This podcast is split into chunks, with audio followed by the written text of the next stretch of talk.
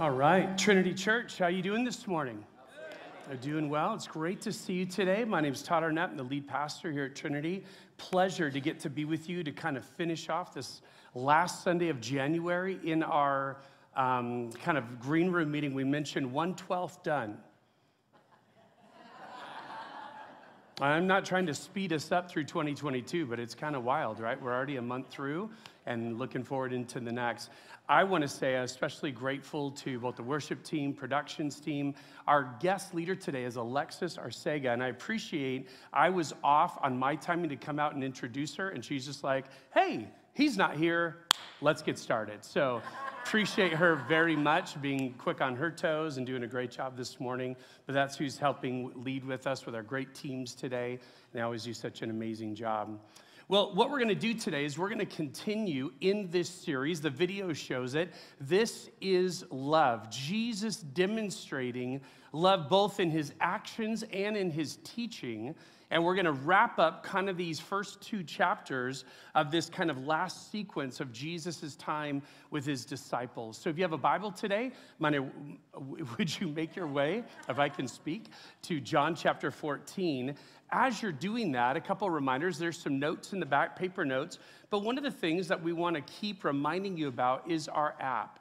I think our app is just an incredible tool to uh, do a lot of things to be able to keep up to date with Trinity Church and to be able to find your way around. One of the things I love about it, especially, is that the ability to kind of track with notes, be able to keep a digital copy and be able to look back on that. Maybe if you're in a home group that's going through using the message as your kind of basis, it gives you that opportunity to look back on that. But there's a bunch of other things for events and different push notifications that we're working on just to be able to keep you just communicating well with you. That's really what the point of the app is all about. It's an opportunity to give uh, through that portal as well. So, just a reminder we have a Trinity app where if you don't have it, on your phone, you, wherever you get apps for your phone, just go there and look up Trinity Church Redlands, and you'll be able to download that. Also, last week you heard a save the date for um, an upcoming Mexico trip. It is uh, that March weekend, 18 to 20. There are folks out on the pavilion, on the plaza, who would love to help you with anything to just know more about that trip, begin getting signed up. One of the big reasons I wanted you to know about in January is that if you need to update a passport, I went to help my daughter update her passport in December, happened to look through mine and realized it had expired and I didn't even think about it. So those things happen, and so wanted you to be ready to go if you want to be involved in that. So out in the plaza today, there's one of the tents out there. You can find out some more. All right, well, we're, we're going to dive in today. Um, hopefully, you have your Bible, you have your notes. We'll kind of take a look at this. Jesus has been, um, uh, he begins in chapter 13 with this intense demonstration of humility gets down on his knees as a servant, washes their feet.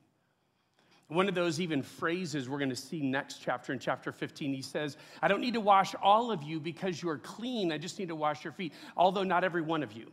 It's referring, John helps us, he's referring to Judas.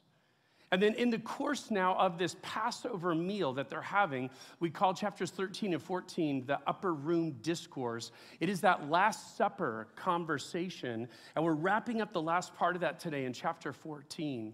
And what we're going to see is, Bill said it really well a couple of weeks ago, is that what's happening in John chapter 13 and 14 is Jesus is kind of throwing out concepts that in some ways are either new or at least a new application of them. And he's throwing out a bunch of themes that he's going to double back to in chapters 15 and 16 and 17. So it's really interesting as we read today to not get this sense of, I got to know everything about this topic right now, because in just a couple more chapters, he's going to elaborate. But we are going to find some threads today, some threads that are going through this conversation. And it was powerful to me as I started working on next week's message in chapter 15, how much of that concept of abiding in Christ we're actually getting introduced to today. So I'm excited to dive in with you, and we're to see Jesus is to share some things about the Holy Spirit that are brand new to them as far as the application of what that means in their lives, as well as this idea that their obedience is meant to flow out of their love for Jesus. Watch this, just like Jesus' obedience to the Father flows out of his love for him. So, all this paralleling is going to be really powerful. We're picking it up today, John chapter 14, verse 15. If you love me, keep my commands. And I will ask the Father, and he will give you another advocate to help you and be with you forever the Spirit of truth. The world cannot accept him because it neither sees him nor knows him. But you know him, for he lives with you and will be in you. I will not leave you as orphans, I will come to you. Before long, the world will not see me anymore, but you will see, you will see me. Because I live, you also will live. On that day, you will realize that I am in the Father, and you are in me, and I am in you. Whoever has my commands and keeps them is the one who loves me. The one who loves me will be loved by my Father, and I too will love them and show myself to them. So, Jesus is the second half of John chapter 14. Jesus transitions the last thought that we looked at last week as we were closing, and he starts with this interesting axiom of an if then. If then. If you love me, then you will keep my commandments. That's how the Greek text kind of presents it as a dependent concept. If this is true, then this will be true too. If you love me, then you will obey, keep, observe the commands that I've given you. Now, on the one hand, when the disciples, right, in this, this, they're still in this Passover meal, when they hear these words, it really makes sense. If you love Jesus and he's in this kind of rabbi leadership, Messiah role to you as a disciple, you obviously ought to do the things he says. But then you realize Jesus We've seen you face to face and we weren't able to do the things you've said. Now you say you're leaving us. How much harder is this going to be? This is an impossible task. And Jesus couldn't agree more. And that's why he tells them he's going to do something. He's going to send them the Spirit of truth, he's going to send them an advocate. Now, in John's gospel, this is by far not the first time we become aware or introduced that there is this third person of the Trinity. We've heard a lot about the Father. We have heard a lot. John chapter 3, that worshipers worship in spirit and in truth. John, we'll see in just a second, John the Baptizer said that's what Jesus would do. So we've heard a lot about these concepts that the Holy Spirit exists and that He's going to interact with them. But this is now, as we get to John 14, this is going to be the first time that Jesus is going to make this application. This is what the role of the Spirit looks like in you. This is new information, things they hadn't heard before. We said a minute ago about John the Baptizer. This is all the way back in John chapter 1, verse 33. John speaking, and I, I, myself did not know him, talking about Jesus, but the one who sent me to baptize with water, he told me, The man on whom you see the Spirit come down and remain, and we talked about that at Jesus' baptism, the Spirit in the form of a dove comes and rests on him. That one is the one who will baptize with the Holy Spirit. So, John, the gospel writer, sets us up from the very beginning of the book very beginning of this story and says, John the Baptizer says, this is going to be one of the roles of this unique leader. Jesus, unlike anyone else, he's going to baptize with the Holy Spirit, immerse his followers with the Holy Spirit. So here's what I want to do. Over these next couple of chapters, we're going to see a lot about the role of the Holy Spirit in not just his disciples' lives, but these disciples' lives in our lives as well. And while from John's gospel, we wouldn't want to develop an entire theology of the Holy Spirit, there's a lot that's here. And we're going to add on to it kind of week by week in this next part of the series. And I'm really excited about that because I feel like what happens a lot of times in churches like ours, we talk a lot about the Father, we talk a lot about the Son. And then who's that other guy? And it just happens for a host of reasons. And what I'm excited about as we look at simply Jesus talking to his followers about the role of the Holy Spirit in their lives, would this be something that we grab onto and realize for every comment said about the role of the Holy Spirit in these 11 lives, That's true for us. That's intended for us too, Jesus' followers today. So look in your notes. Note this of the Spirit first. The Spirit is another advocate to help you. The Spirit is another advocate to help you. Now, that's a fascinating concept. First off, the idea of advocate, right? We don't use that word all the time, but that original Greek word has a powerful meaning. It says a legal advocate. So, this is in kind of a legal context, like court. A legal advocate who makes the right judgment call. Why? Because of one's proximity to the situation. So you're not calling in someone who's unaware of the situation, unaware of the charges, unaware of the person potentially being on trial. This is someone who's close to the story. Someone who is a good advocate because they know the story backwards and forwards.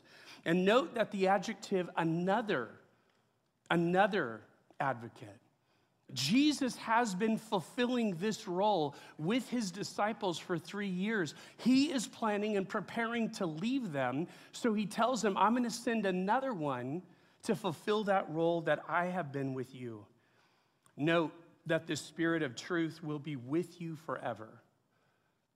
With you forever. So there's a permanence about this Spirit's indwelling, that the Spirit will remain. This is not just any Spirit, as it were, it's the Spirit of truth.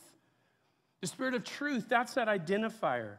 This is the description of what this kind of advocate would be one who, whose essence is a clear understanding of reality, one whose essence is understanding clearly right from wrong, truth from error. Think of the incredible value of having this indwelling spirit, not just those 11 in this upper room, but us today.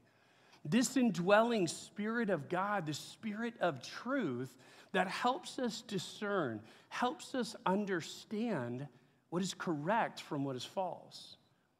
That's one of the roles of the Spirit of God in our lives. Look at another descriptor will be unaccepted by the world because he is not seen or known.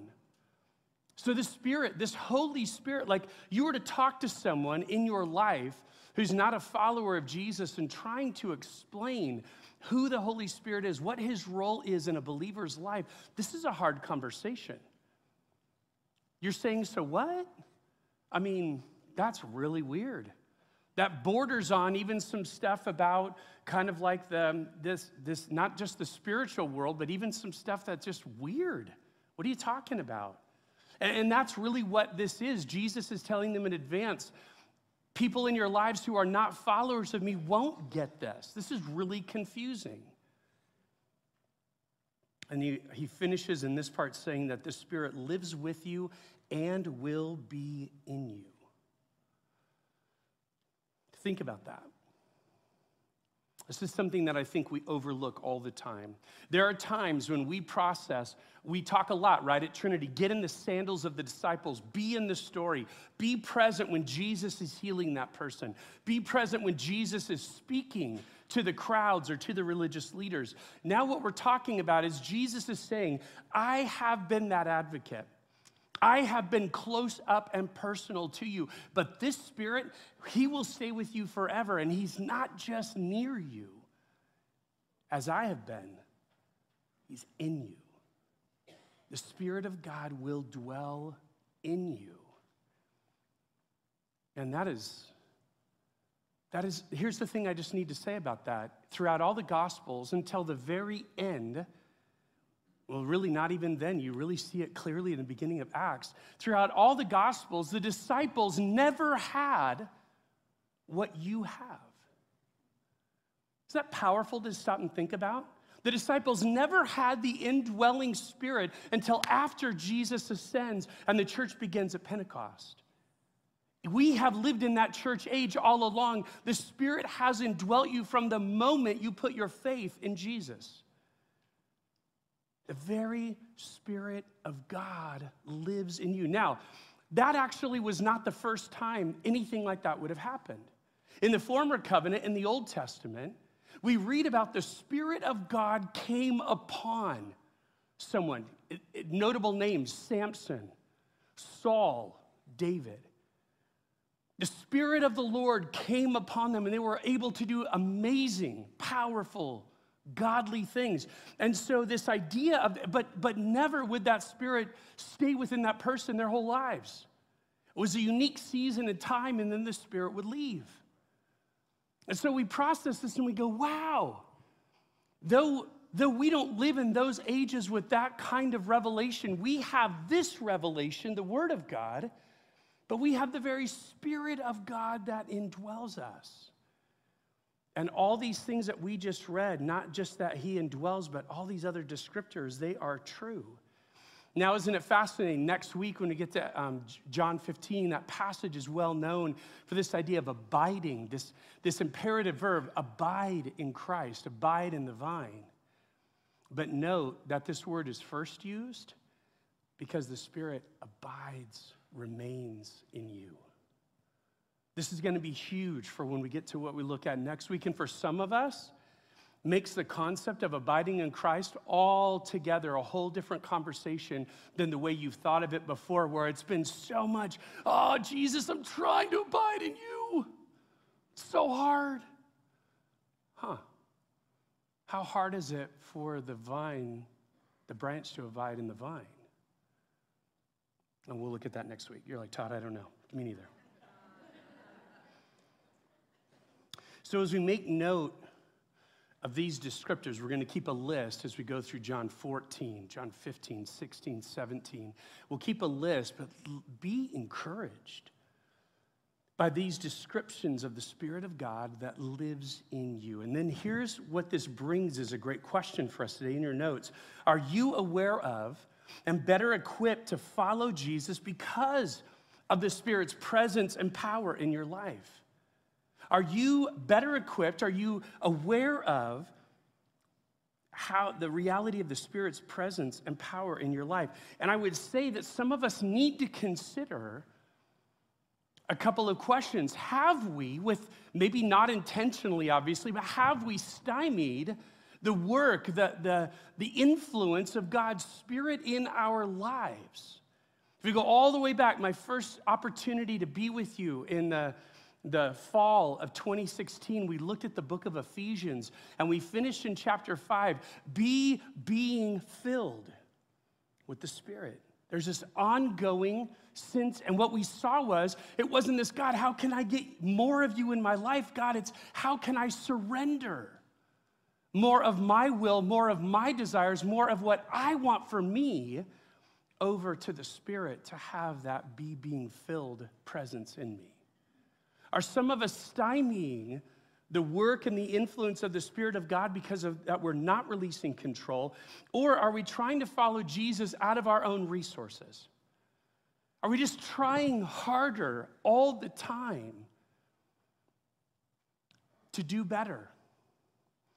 And I just got to tell you, it's not as though the, the New Testament doesn't present that we are called to a response. We're called to an activity, an activeness in our walk with the Lord. Our HSM Tuesday nights are going through 2 Peter 1, and we called the whole series Strive.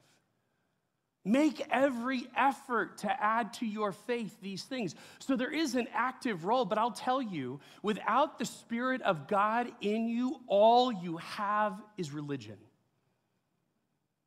You just have all kinds of sweat and tears and nothing that's producing long term change. Because what you and I need, what you and I are after, is transformation, not just more rule keeping. And the Spirit of God is essential in that reality. I'm excited to look in the next few chapters with you and see our list grow. Jesus speaks to them more about making a promise to them that he will return to them. They won't be abandoned, they won't be orphaned. And he finishes this first part of our passage talking about where obedience flows from. We said earlier today, it flows out of a love that we have for Jesus, just like Jesus is going to tell us today that his obedience flows out of a love he has for the Father. So, hear this we're not in any way saying that obedience is minimized. Obedience doesn't matter. Obedience matters a ton. It's the overflow, the evidence of love.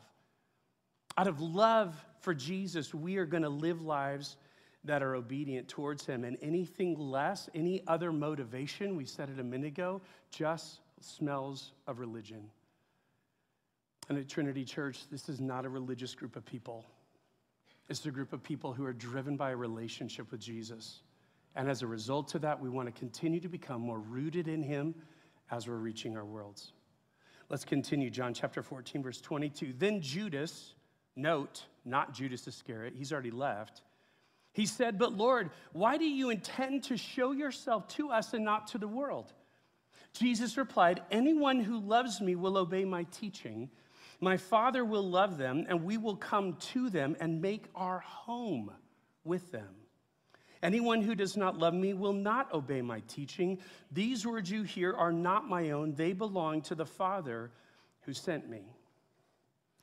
I think the first part of these verses is really fascinating. Judas, not the one you think of when you think of Judas, John makes that clear, asked Jesus a question that it seems as though Jesus doesn't answer. Let's rewind. This is Judas. Jesus, why are you going to keep yourself secret and not make yourself known to the world, but not, not make yourself known to those who are not your followers? Jesus, I don't understand that because Jesus just said that a minute ago. I'm going to make myself known to you. So Judas asks this question Why aren't you going to make yourself known to others? Jesus says, Anyone who loves me will obey my teaching. Huh? I mean, it seems like this. It might, you have a friend today, and, and you're to ask him, you're to say, Hey, Pete, are you to be watching the NFL playoff games today? I don't need you to answer. I didn't ask you. Okay. Um, but, but you're to ask Pete that, and then Pete's to say this guacamole is the most underrated condiment. Huh? Like, what on earth does that have to do with the question I asked? And that's what it seems like. It seems like Jesus didn't understand the question, he just misses it.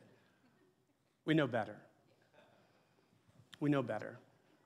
And I want you to see, when, upon some further inspection, Jesus didn't misunderstand, nor did he begin philosophizing about guacamole. Although I would agree, it's very underrated. It's so good.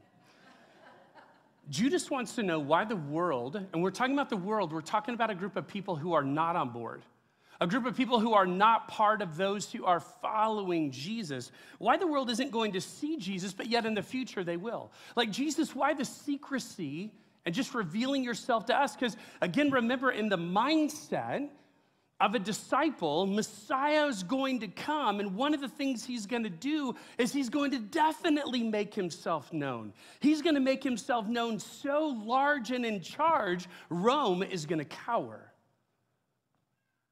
We're getting our land back, we're getting our people back. This is the king. How you can see the dissonance. If you're supposed to be the king, How's everyone not going to know that? That's a problem, Jesus. We're not a secret society. We expect you to do something huge. And what Jesus said is to me is so powerful. Look at in your notes. He communicates a powerful truth. To those who love Jesus and follow his commands, he will come to them and dwell with them. He will be where he is invited by loving, obedient lives. He will be where he is invited. He will be made known among those who want to know him. Jesus is present. Jesus is revealing himself to people who actually want to be made aware people who want to grow in their knowledge of him. But conversely, in your notes, and to those who don't love Jesus and don't follow his commands, he will not come and force himself on them. To those who want nothing to do with him, Jesus will not force himself on them. He will not invade. He will not, by occupation, come in and force his way. Remember the words Behold, I stand at the door and knock. What does it say? And if anyone hears my voice and opens the door. He does not say, Behold, I stand at the door and knock, and if you don't open, I'm breaking it down. And here's to me the wildest thing. Because he's God, he totally could. He has every single right to break down the door and invade every life as he pleases. We're all his creatures. But this is the wild thing. He moves into spaces where he's invited. He looks where faith is, because we see in Hebrews 11, faith is the essence. Nothing. We can never be pleasing to God apart from that. But where faith is, Jesus is. And that to me is so powerful. When you think about your own story, think of all the things you didn't know about Jesus. But what did you know? For many of you, we talked about it last week, you knew there was a hell. That was pretty scary. Good news is you knew there was a heaven, and you knew there was a God who loved you and he put his son on a cross in your place. That's probably the skinny version of what you knew. Some of you did a deep dive into truth, and there were so many questions you had, and you were not going to get there until you had answers. Others of us said, Sounds good to me. Here's my point whether you did the deep dive initially, or whether you said, Are you telling me there's a God who loves me? Wherever you were on that realm where you had a degree of faith, a degree of interest, a degree of yes, Jesus. Here's the great news He was there. And He did not have hoops for you to jump through, He did not have a list for you to accomplish. He was there. Behold, I stand at the door and knock. If anyone hears my voice and opens the door, I will come in. Note the dwelling tent, make our home with them language. This is another thread we were looking at. This Greek word means an abiding place, not transitory, not a tent, but something lasting, something that's going to stay for a while. So it's the same word that Jesus used earlier in this chapter when he was describing these houses that, that he was going to go and prepare. In my Father's house are many dwellings many rooms, abiding places, and I'm going to prepare them for you. So, again, see the sequence of the story, the threads that John is weaving, all the way back to first one, or I'm sorry, chapter one. What does John say? Jesus left the Father, the Word left the Father, and made his dwelling among us. Chapter 14, I am going to leave you. And I'm going to the Father where I'm going to prepare a new dwelling for you. And I'm going to come back, and this time I'm not going to be among you. I'm going to scoop you up. I'm going to bring you there with me. And now, watch this. In the in between time, later on in chapter 14, that was just last week, just earlier in this same conversation, now in this second part. But in the meantime, my father and I are going to come and we are going to make our home with you. It's this fascinating concept that John keeps weaving through the story.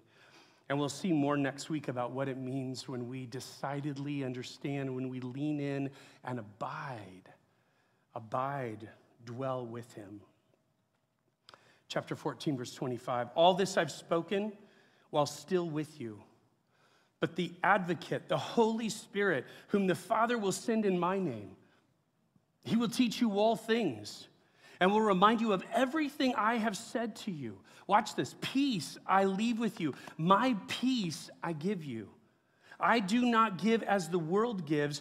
Do not let your hearts be troubled, and do not be afraid. Jesus wants to make it clear. He's saying this multiple times in chapters 13 through 17. I'm telling you this now because when it happens, it will give you confidence. When it happens, it will help you realize that's what he was talking about. So Jesus is laying out a whole bunch of things that are to come, and he's trying to build a foundation for faith. He's giving evidence to faith. And I think that's a powerful thing. When I mentioned earlier about faith, some of us have in our minds that faith is just this giant leap into nothing. There's no basis for it. It's just kind of crazy talk. Just step out and see what happens. Biblical faith is always informed. Why? Because God is a God of revelation. God wants you to know him and he reveals himself to you. Before you would ever put your faith in Christ, Romans 1 says that God revealed himself through the created order. You look around and you go, well, when you look around, you'll just see the roof of this building, so it doesn't help much. But, but when you're outside and you look around and you go, God, I don't even know your name. I don't even know what to call you, but you've done something. You, there is a mover behind this. And when you're trying to figure out who to give thanks to, that's the next steps of revelation. So God wants you to know him, and he's wanting his disciples to understand some things before they happen so their strength will be, I'm sorry, their faith will be strengthened when they do. He gives some more descriptors. We're making a list, right, of the Holy Spirit. See what else is there whom the Father will send in Jesus' name. So we realize that the Spirit of God coming to these disciples, coming to us, is commissioned, sent by the Father, but in line, in alignment with the mission of Jesus. That's what it means to be in Jesus' name, fully aligned with everything Jesus came to do. That's who the Spirit is, and it's going to be commissioned by the Father. And the Spirit will teach you all things. The Spirit will teach you all things. I want you to think about this for a minute. We said a few minutes ago that the Spirit was a spirit of truth. And we saw the incredible value of not being people who are just amiss with all kinds of floating ideas and, and never really knowing reality. And one of the things that the Spirit of God is doing as the Spirit indwells us is to help us understand truth. But here's how because He teaches us. It's not just that the Spirit possesses or the essence of the Spirit is truth, the Spirit teaches us truth. Now, this is kind of wild. Many of us are still convinced that the people who seem to understand the Word of God, the people who tend to understand truth the best, are smart. They're intellectual. And I'm not saying that intellectual people don't amaze me with the things they see and understand in Scripture, but I do want you to hear this. No matter where you rank on an IQ test, no matter how gifted you are at intellectual understanding, the way we learn, the way we grow in spiritual truth is because of the indwelling Spirit of God. And that means, in a beautiful way, we are all on the same playing field. You don't need to feel inferior because you're pegging at an 84 on that Richter scale, right? It's on a Richter scale, but the EQ thing, IQ thing. You don't have to worry about that. You don't have to go, well, God, I can never really understand, get my arms around spiritual truth because I'm just not smart. That's not the descriptor. Do you have the Spirit of God living in your life? And is that Spirit not the Spirit of truth? And does that Spirit not teach you? Yes and yes. Equally so, those of us who are very intelligent, let me rephrase, those of you who are very intelligent, I know better to include myself in that group. Those of you that are very intelligent ought not think that the revelation, the understanding of spiritual truth is yours because you're smart. Anything that you have according to the truth of God coming from the Spirit comes simply because the Spirit indwells you. It's a beautiful, wonderful truth and puts us on a playing field where we can say, God, that's awesome. Thank you. That my intelligence or lack thereof does not mean I'm either overly or underly available and to understand and to walk in a way pleasing to you. Another descriptor remind you of everything I've said to you remind you of everything I've said to you, not just teach you, not just illuminate and help you understand, but I, the Spirit of God will remind you of everything I've taught you. This means that the disciples could teach, They could preach, they could even write things like John's gospel because the Spirit of God was illuminating them to help them remember what did Jesus say two years ago? What did Jesus say five years ago? We see it in other places of Scripture that the Spirit of God moved men along to write down these words. So there is a very, when we talk about biblical inspiration, God breathed, that's what we're talking about. This is a role of the Holy Spirit. But the wild thing is that the Spirit of God would remind them of things even that they had forgotten. I love in another part in, in, uh, in this sequence, and then later on in the book of Acts, Jesus is reminding them don't be afraid of what you're going to say in intense conversations, that you have to remember everything. My Spirit, I will remind you what you need to say when you need to say it. You can have confidence that my presence, my indwelling spirit will give you what you need in those moments. And then Jesus seemingly changes direction away from this conversation about the Spirit of God and starts talking about peace. Now, again, remember, you don't need to tell people to not be afraid unless they are. So Jesus is saying it again, maybe just looking at the look on their faces. Don't be afraid. Don't be troubled. My peace I give you is a different kind of peace than anywhere else you'll find in the world. Defining the word peace is a really important thing because even to us in the room, it means a lot of different things. Here's what that original Greek word that Jesus shared that night it says here, peace, peace means wholeness. The idea when all essential parts are joined together. It looks a lot like the definition of the Hebrew word shalom, which also is described translated as peace. It's when everything is functioning as it ought to. It was so cool. We had a guest speaker at HSM this week, and he asked a great question. He says, What is the definition of good? That's, a, that's actually hard, you know, to think about. What, how would you define that? And what I loved, one of the high school students said, things being as they should be. It's a great, great statement. And that's what Jesus is talking about peace. The peace I leave you is when everything's, everything is joined together as it should be. And then you go, Well, Todd, nothing in my life looks like that. I got all kinds of frayed edges, all kinds of different directions. And Jesus says, The kind of peace I'm giving you, even in the midst of all of the fray, that peace is all joined together. That's the peace that you can lean into. That's the peace that you can know. That's the peace that is otherworldly. And I would ask you today doesn't that speak powerfully to you that Jesus promises to give you the kind of peace that meets you where you are, that fills in gaps that are so obvious, brokenness that is so plain to see?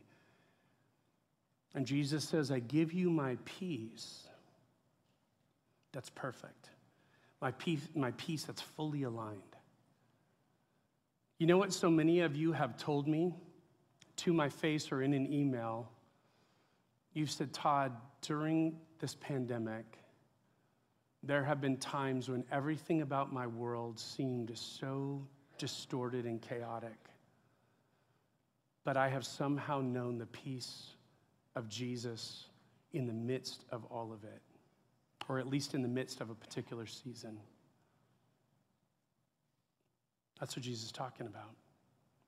He's not saying you'll know peace when all of your world just comes together and everything goes as it should go. He's saying, I'm going to give you a peace that in the midst of all the chaos, that peace is perfectly aligned. That peace is all put together. And when you have that, no matter how big the storm, in a very otherworldly way, you're able to say, It is well.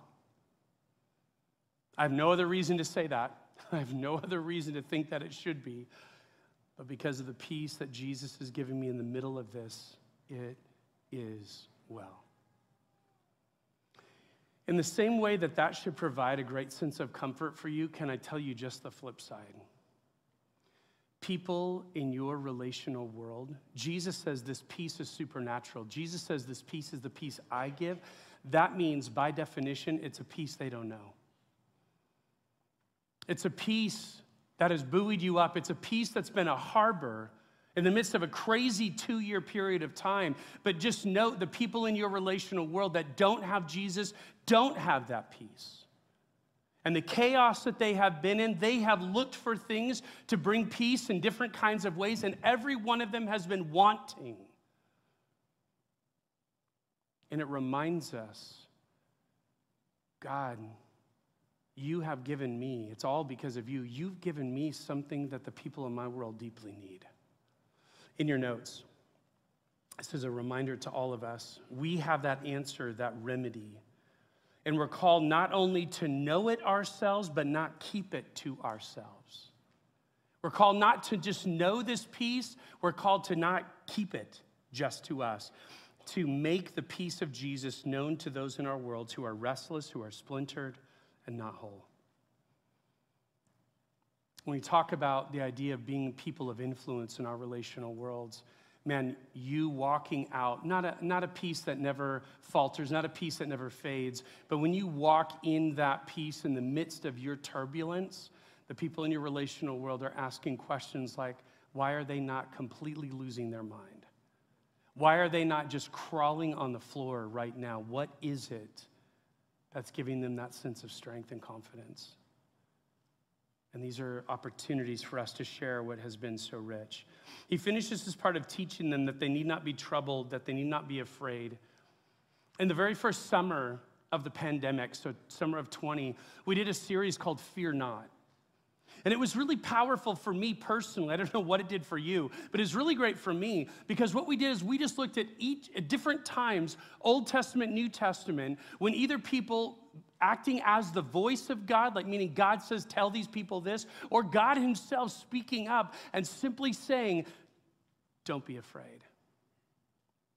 And we walked away with a great sense of confidence as we got into each of these narratives and we found ourselves in the story and we realized that God says the reason we ought not, the reason we don't have to be afraid is because He's there, because He's present, because He's strong and because He is absolutely with us.